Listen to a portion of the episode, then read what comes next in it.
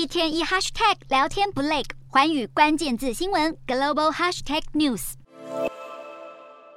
中国不断加强对台湾的文攻武吓，让台海局势备受国际关注。美国 CIA 局长伯恩斯日前接受专访，提到俄罗斯入侵乌克兰面临的挫败，或许会让中国对武力犯台有所忌惮。不过，他也认为习近平不会轻易放弃以武力掠夺台湾的野心。CIA 情报显示，习近平指示军队要在二零二七年之前准备好武力入侵台湾，代表未来几年两岸发生冲突的风险将逐渐提升。同样紧盯台海局势的还有日本。自从中国解放军八月在台湾周边展开大规模军演，部分飞弹落入日本经济海域，台湾有事就是日本有事的论述在日本国内讨论度提高。官房长官松野博一松口表示，岸田政府有在讨论台湾若遭武力侵犯，要如何建立避难设施保护国民。美国总统拜登上任以来，已经四度表态，要是中国武力侵台，美国将出兵协防。而美国国防部长奥斯汀日前接受专访，表示拜登保台说的答案已经很清楚，强调美国会确保在对的地方拥有对的能力，协助盟友维系自由开放的印太区域。可见，在中国对台野心从不模糊之下，美国台面上虽然维持模糊战略，对台湾的立场是越来越清晰。